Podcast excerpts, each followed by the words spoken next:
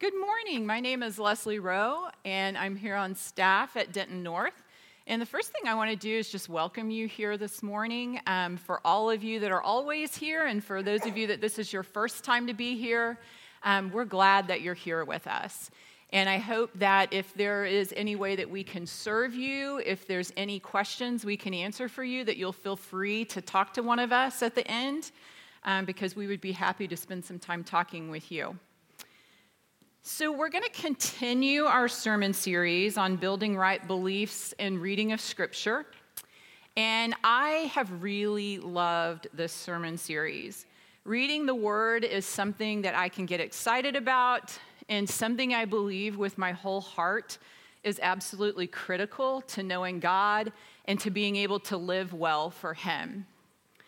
Um, my dad had some physical limitations and because of that, and because of just the generation he was raised in, he was an excellent storyteller.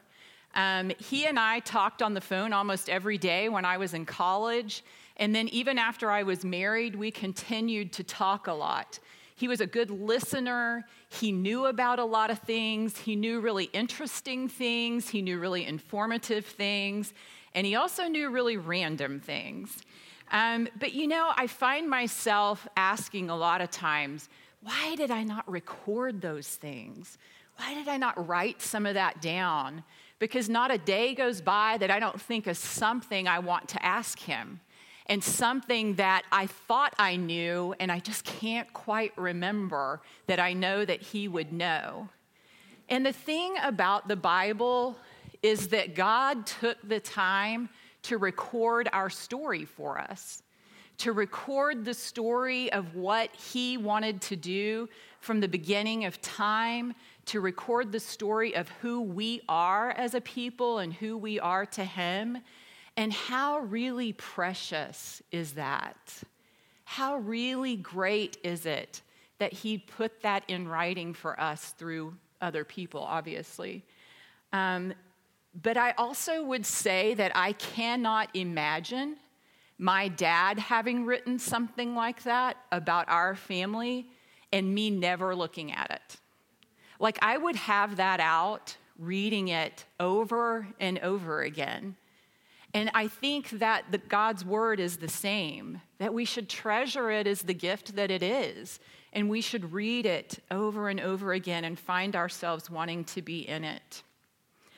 See, the word is living and active, and it has encouraged me, it has challenged me, it has strengthened me, and it has transformed me more than I could ever share with you, more than I could ever be able to communicate to you. And Brad has done such a great job in the sermon series of teaching us the usefulness of the word it's useful for knowing God and for doing good. It brings order out of chaos and light out of darkness.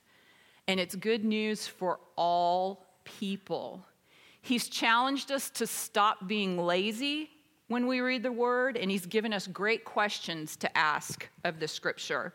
Questions like, What does this tell me about the character and the heart of God?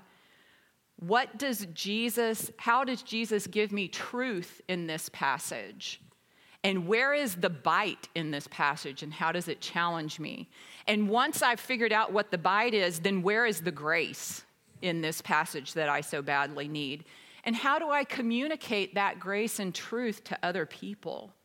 What am I to believe as a result of this passage? And this past Sunday, he walked us through exegesis which is just hearing the word as the original hearers heard it back then and there, and hermeneutics, hearing the same word but in the here and now. Like, what does it mean for us now? And he encouraged us to let the authors inform us by asking, What is the author's point? And how do I know that? And when I think about those questions to ask of the scripture, it all seems pretty easy until I start trying to do it. And this is where I have to confess that I actually have a love hate relationship with this sermon series. I love the word, I love the good news, I love knowing my God more deeply, but exegesis and hermeneutics confuse me, and they are hard. It overwhelms me to think about doing background research and to look for the original meaning of the text. It's embarrassing to admit, but if I'm honest, in some ways it paralyzes me because I'm intimidated and I don't feel academic enough or educated enough or theological enough to think through these questions. And I get frustrated and I get discouraged. And so, if you relate to that in any way this morning, I want to assure, you that you are not alone. But on the flip side of that, one of the reasons that I share that with you is so that you'll know that I don't ever teach or preach anything to you out of a place of having it all together and having it all figured out. Most of the time, the sermons that I share with you have come after a time of intense wrestling um, with whatever the topic is, me personally wrestling with that before I share it with you. And it's only by the power of the Spirit, I can honestly say, that you would ever get anything beneficial out of anything I would stand up here and say. But I want to keep learning and I want to know my God more because I don't have it all figured out. And I can't give up just because it's scary or just because it's intimidating. So, why is it important? Like, why are exegesis and hermeneutics, why are interpretation and studying the Bible important? Because I bring to the Bible all of my experiences, my culture, my prior understanding of words and ideas. And I can't help it if for years, when I read the word church, my understanding of that was a building with pews. That's just where I came from. I can't help it if when I read the word curse in the Bible, the first thing I think about is cuss words. I'm strengthened by the truth that the gospel was written for everyone and that I have the power of the Spirit living in me. And so I just wanted to encourage you a little bit this morning that I know some of these things for you are old hat, you've got it down, it's great, you're all excited about it. But I know that for just as many of you, it's confusing, it's intimidating, it's scary, and you're tempted to just ignore it because you don't get it. So here I am today preaching on the topic of exegesis. What is it? And Brad did a great job explaining this last week, and he covered a whole lot about it. And so I'm not going to spend a lot of time going back over that, but I am going to start today by giving you the exegesis for dummies version of it. So here we go, and then we're going to get into our text for today. So I have a slide up here where I've just kind of condensed a few things about exegesis. So, exegesis is just finding the original meaning of the text. That's what we mean by that. What was its original intent? What did it mean to the original audience, or the kinds of questions we ask? It's important because Scripture cannot mean what it has never meant. It has to come from the original meaning. And there are two things important to good exegesis. The first one is to read the text carefully, to read it many times, to read it in more than one translation, to read it out loud. And for that, you need a good study translation. If you guys have heard me speak before, you've heard me read from the message. And I've tried to tell you almost every time that I have that the message was never intended to be a study Bible. The message is a reading Bible. The purpose of it was to get people reading. When you're going to study, it's what they call a free translation. When you're going to study, you need to use a translation that is much tighter. And in chapter two of How to Read the Bible for All It's Worth, there's great information about how to choose a reliable translation and one that's helpful for study. The second important thing in good exegesis is to ask the right questions. So we want to try not to let our ideas and our thoughts hijack the meaning of the text. So, those questions that you learned in English the who, what, where, when, why those are good questions to ask of the text. And then asking yourself, what would this word, what would this proverb, what would this parable, what would this story have meant to the original writer. And we can find most of these answers in the Bible itself. And so it's important in doing exegesis that you make your own observations first. And then the last thing you do is to consult a Bible dictionary or a commentary. But those are necessary at some point. So today we're going to start with our text, which is Luke 4 14 through 30. And I'm going to read that out loud and then we'll dive in. Jesus returned to Galilee in the power of the Spirit, and news about him spread through the whole countryside. He was teaching in their synagogues, and everyone praised him. He went to Nazareth, where he had been brought up, and on the Sabbath day he went into the synagogue, as was his custom. He stood up to read, and the scroll of the prophet Isaiah was handed to him. Unrolling it, he found the place where it is written The Spirit of the Lord is on me, because he has anointed me to proclaim good news to the poor. He has sent me to proclaim freedom for the prisoners and recovery of sight for the blind, to set the oppressed free, to proclaim the year of the Lord's favor. Then he rolled up the scroll, gave it back to the attendant, and sat down.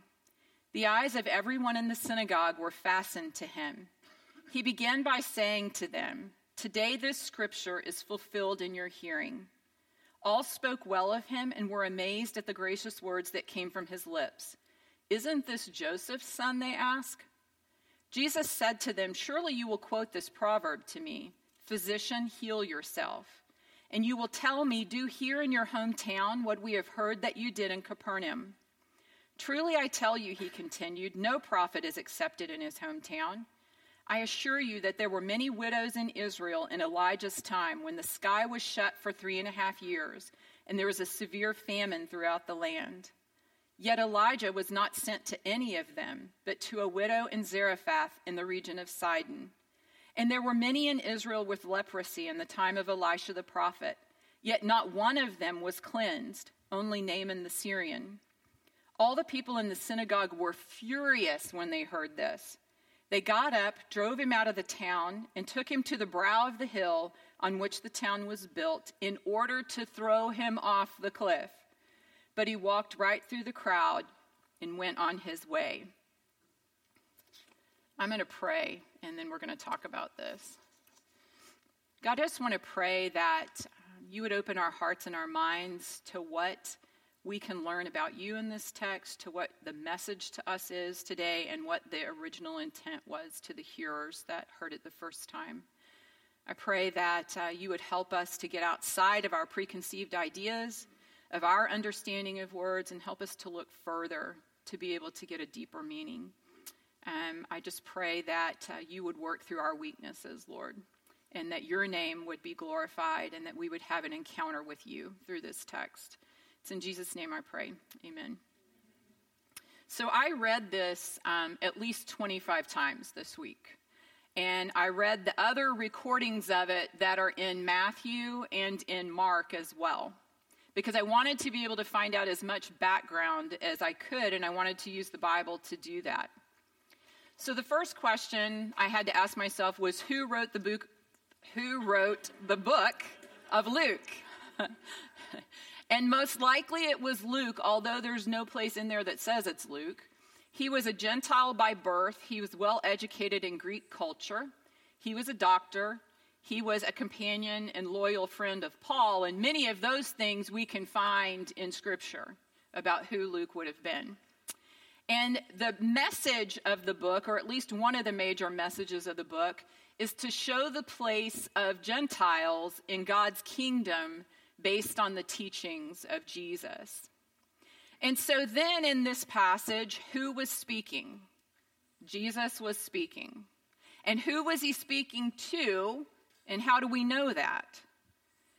Well, if you look at the fact of where he was, he was in the synagogue in Nazareth, which was his hometown. So in the synagogue, he would have been speaking to Jews and to God fearing Gentiles, both men and women. So that's who he was speaking to and how we know that. And when was he speaking? He was speaking on the Sabbath, and that's in verse 16. And so he reads this, um, this quote from Isaiah, this passage from Isaiah. The Spirit of the Lord is on me because he has anointed me to proclaim good news to the poor. He has sent me to proclaim freedom for the prisoners and recovery of sight for the blind, to set the oppressed free, to proclaim the year of the Lord's favor. See, that was what they would have understood to have been the promise of the Messiah. And so when Jesus said, Today this scripture is fulfilled in your hearing, that was good news. They have been looking for the Messiah for years. They've been waiting for him.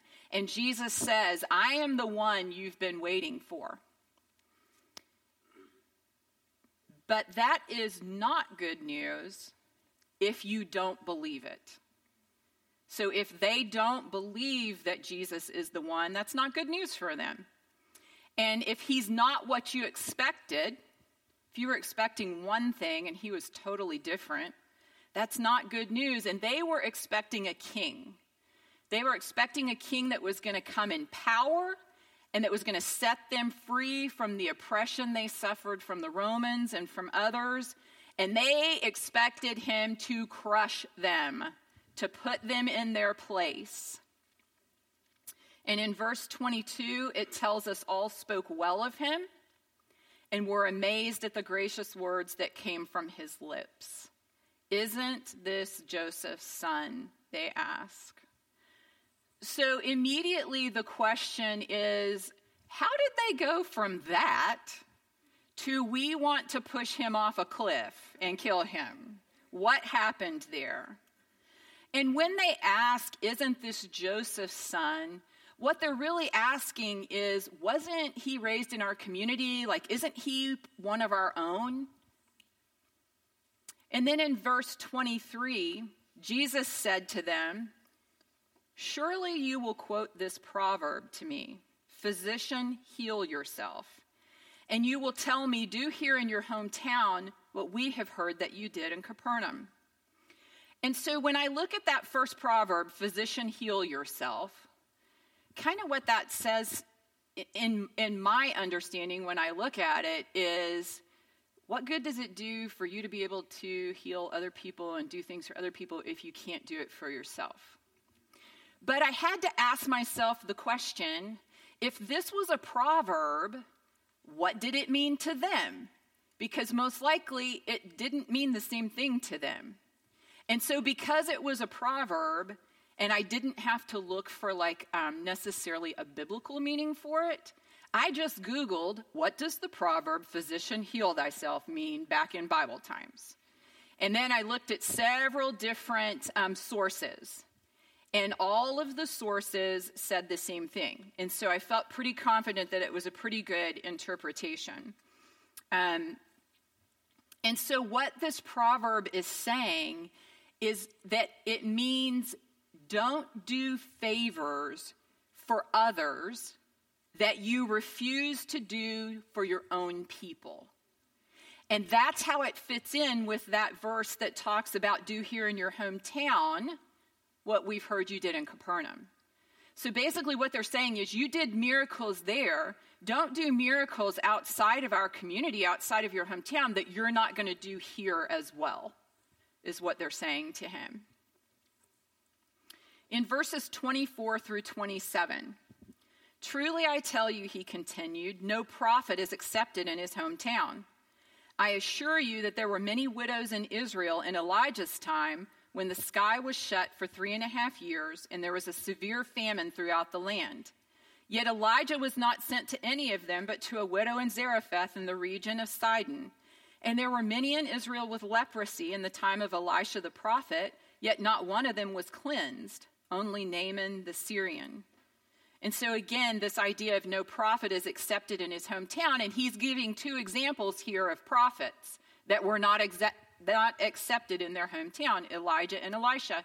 Now, I cannot possibly understand what this reference here means if I don't go back and read those stories in the Old Testament of Elijah and the widow, and Elisha and Naaman.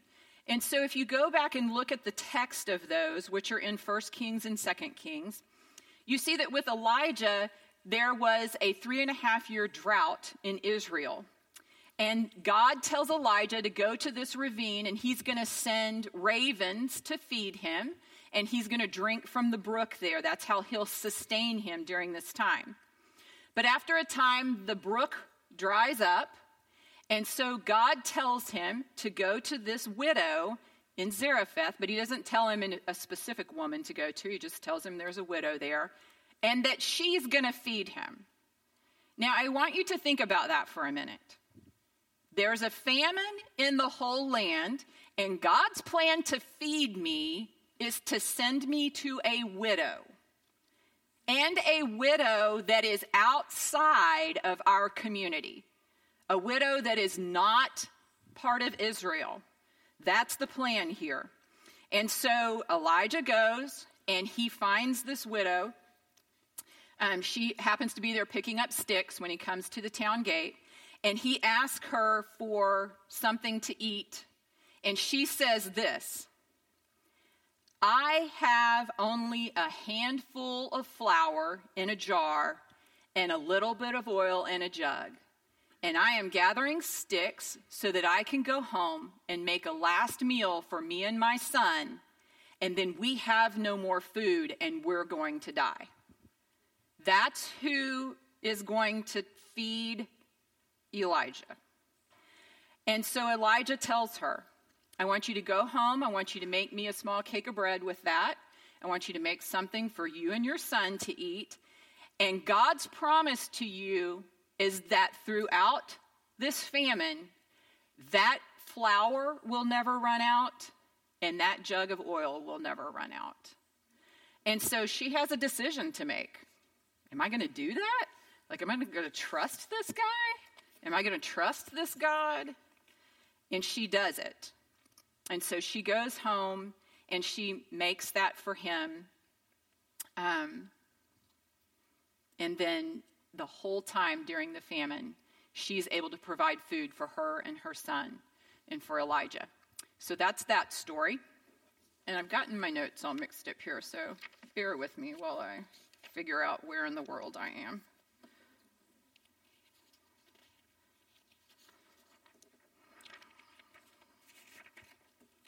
So, this non Israelite woman, someone outside of God's people, someone not his own, trusted God. And she trusted him with her life. She laid her life on the line and did what he told her. And it shows that God's love is for all the people, not just for the people of Israel, not just for the Jews. And so that was pretty difficult for the Jews to swallow. But the next example had to be particularly hard for them to swallow because Naaman was the commander of the army for the Arameans, an army that fought against the Israelites. And he was highly regarded by the king, but he had leprosy. And there was a young Israelite girl in his household that had been taken captive during war and she was taken captive and made the servant of Naaman's wife. And so she tells Naaman, or she actually she tells his wife, I wish my master would go to Elisha because I know Elisha could cure him. And so Naaman goes to the king and tells him what she's told him. The king writes him a letter to give to the king of Israel and he goes to find Elisha. And he gives the king of Israel this letter, and the king of Israel is like, Oh my goodness, what is he expecting of me? Am I God? How am I supposed to cure leprosy? What am I supposed to do with this? And the only thing he can come up with is he must be trying, the king of Aramea, must be trying to pick a fight with me. This is an international disaster. Never once does this king of God's nation think about asking the prophet. Let that sink in for a minute. Never once does he think about asking God's prophet. But Elisha hears about it, and so he has the, the king send Naaman to him. And so Naaman comes to Elisha, and Elisha doesn't even go out and talk to him. He just sends a message out to him and says, You need to go dip seven times in the Jordan River, and then you'll be healed of your leprosy. And after a lot of um, anger and pride and argument, uh, Naaman's servants talk him in to going and, and doing that. And he was healed of his leprosy. And so again, we see here that God healed a man outside his own people because God's love is not just for the Jews, it is for everyone.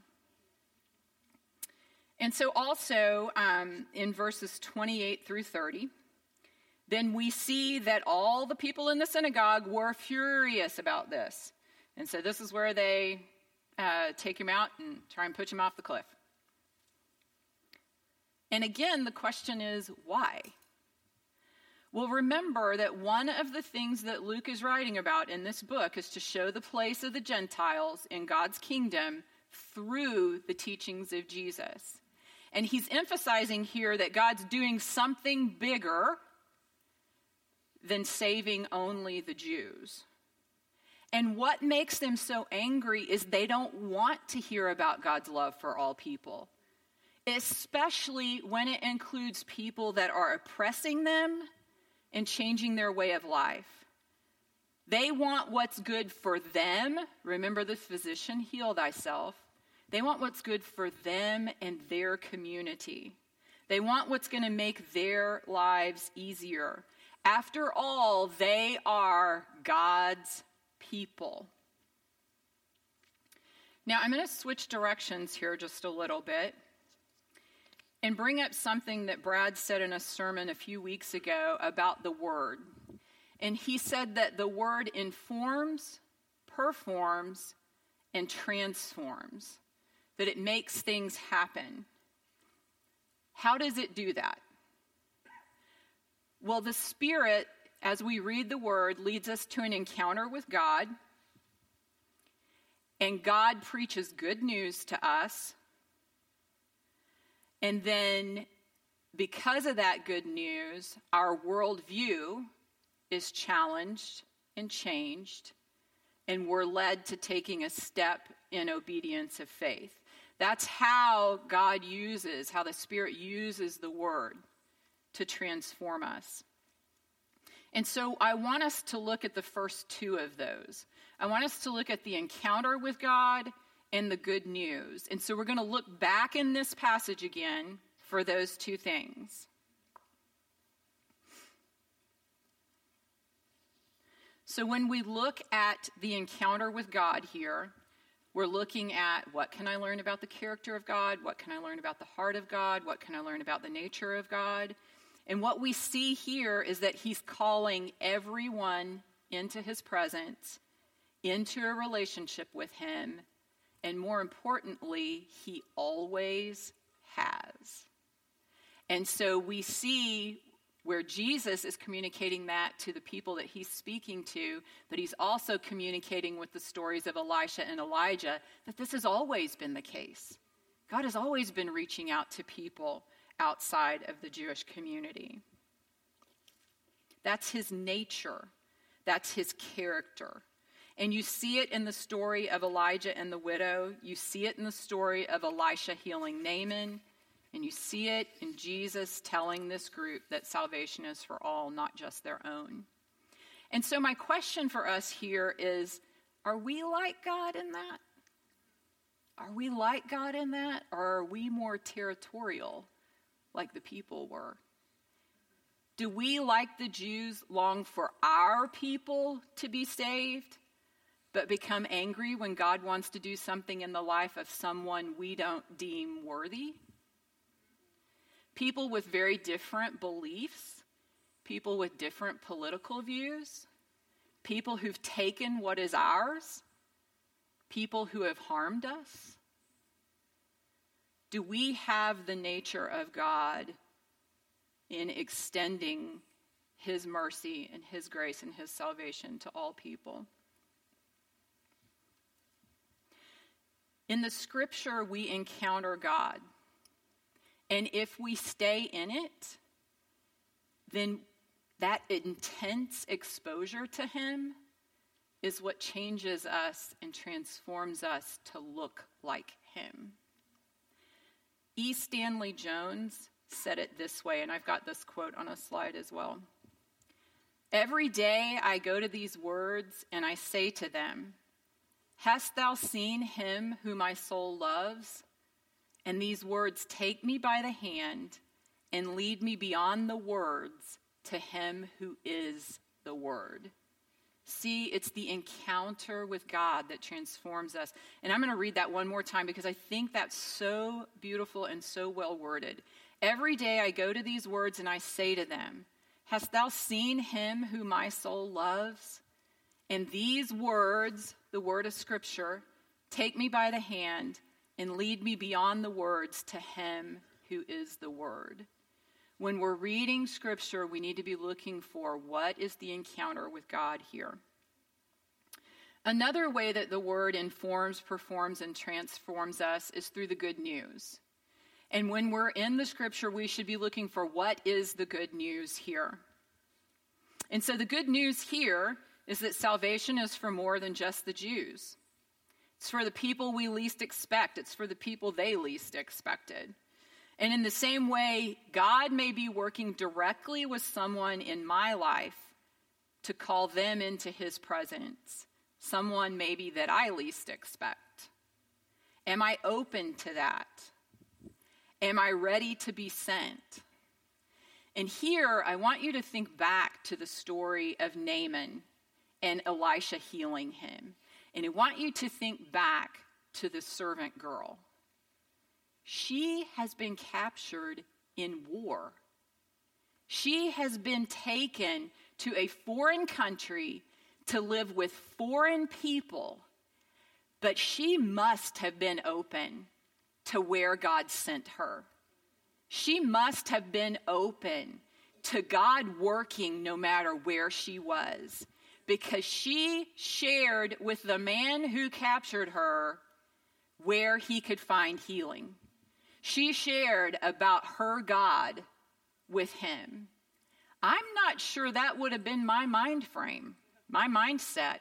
I'm not sure that I would have been readily willing to do that, I think I might have been thinking, well, he took me captive. Why should I share that with him? I mean, he's turned my whole life upside down. But that's not what she did. She was ready for God to use her. And we have to be ready for God to use us. We have to be willing to be sent no matter where sent is or what sent looks like. And the bite to this is do I anticipate and see God's work in unexpected places? Or do I only want to see it in those I love, in those that are closest to me? Am I like a parent that thinks my child is the best and the greatest and does no wrong? And I only see God work in my people?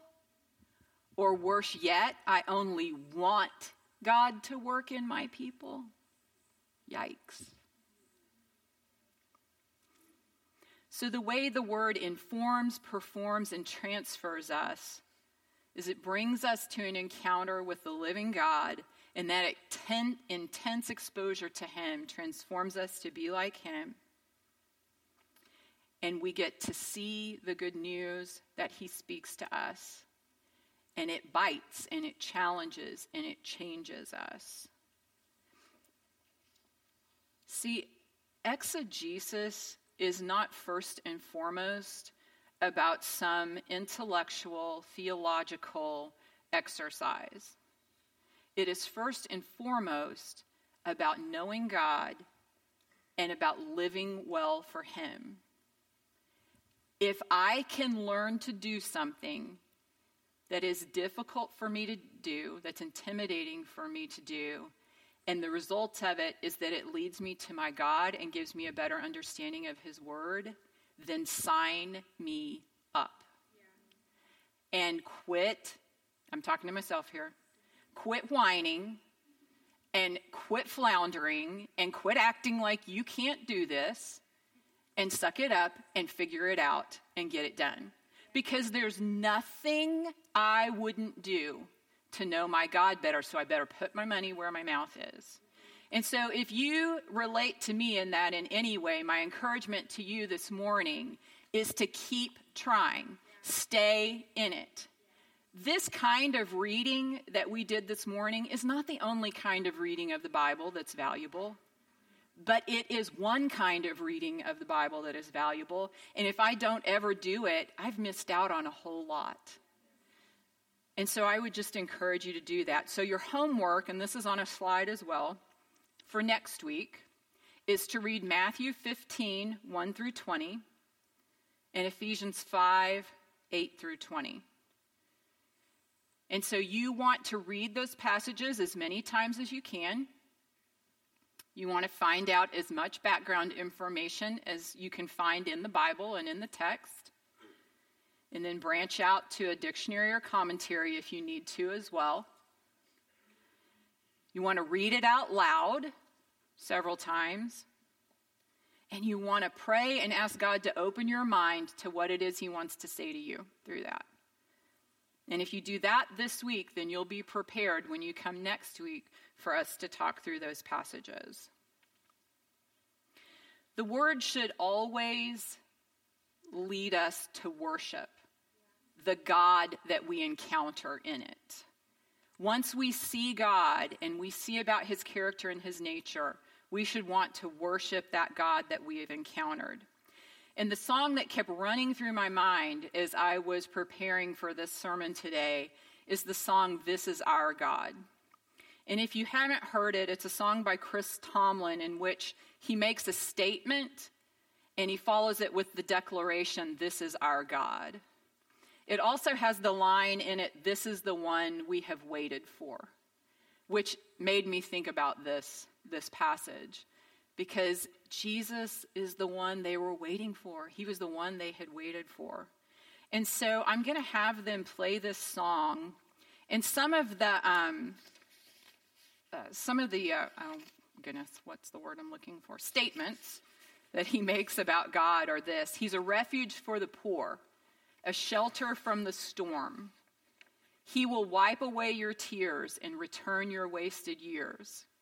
He's a father to the orphan, a healer to the broken. He's a fountain for the thirsty, a lover for the lonely.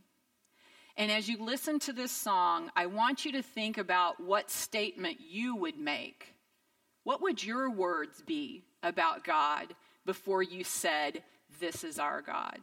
What would you say about him? And so I want you to think through that, and then I want you to be ready to share. I'm just going to have some people shout out from where you are um, what you would say to that. So, Josh, if you'll play that, that would be great.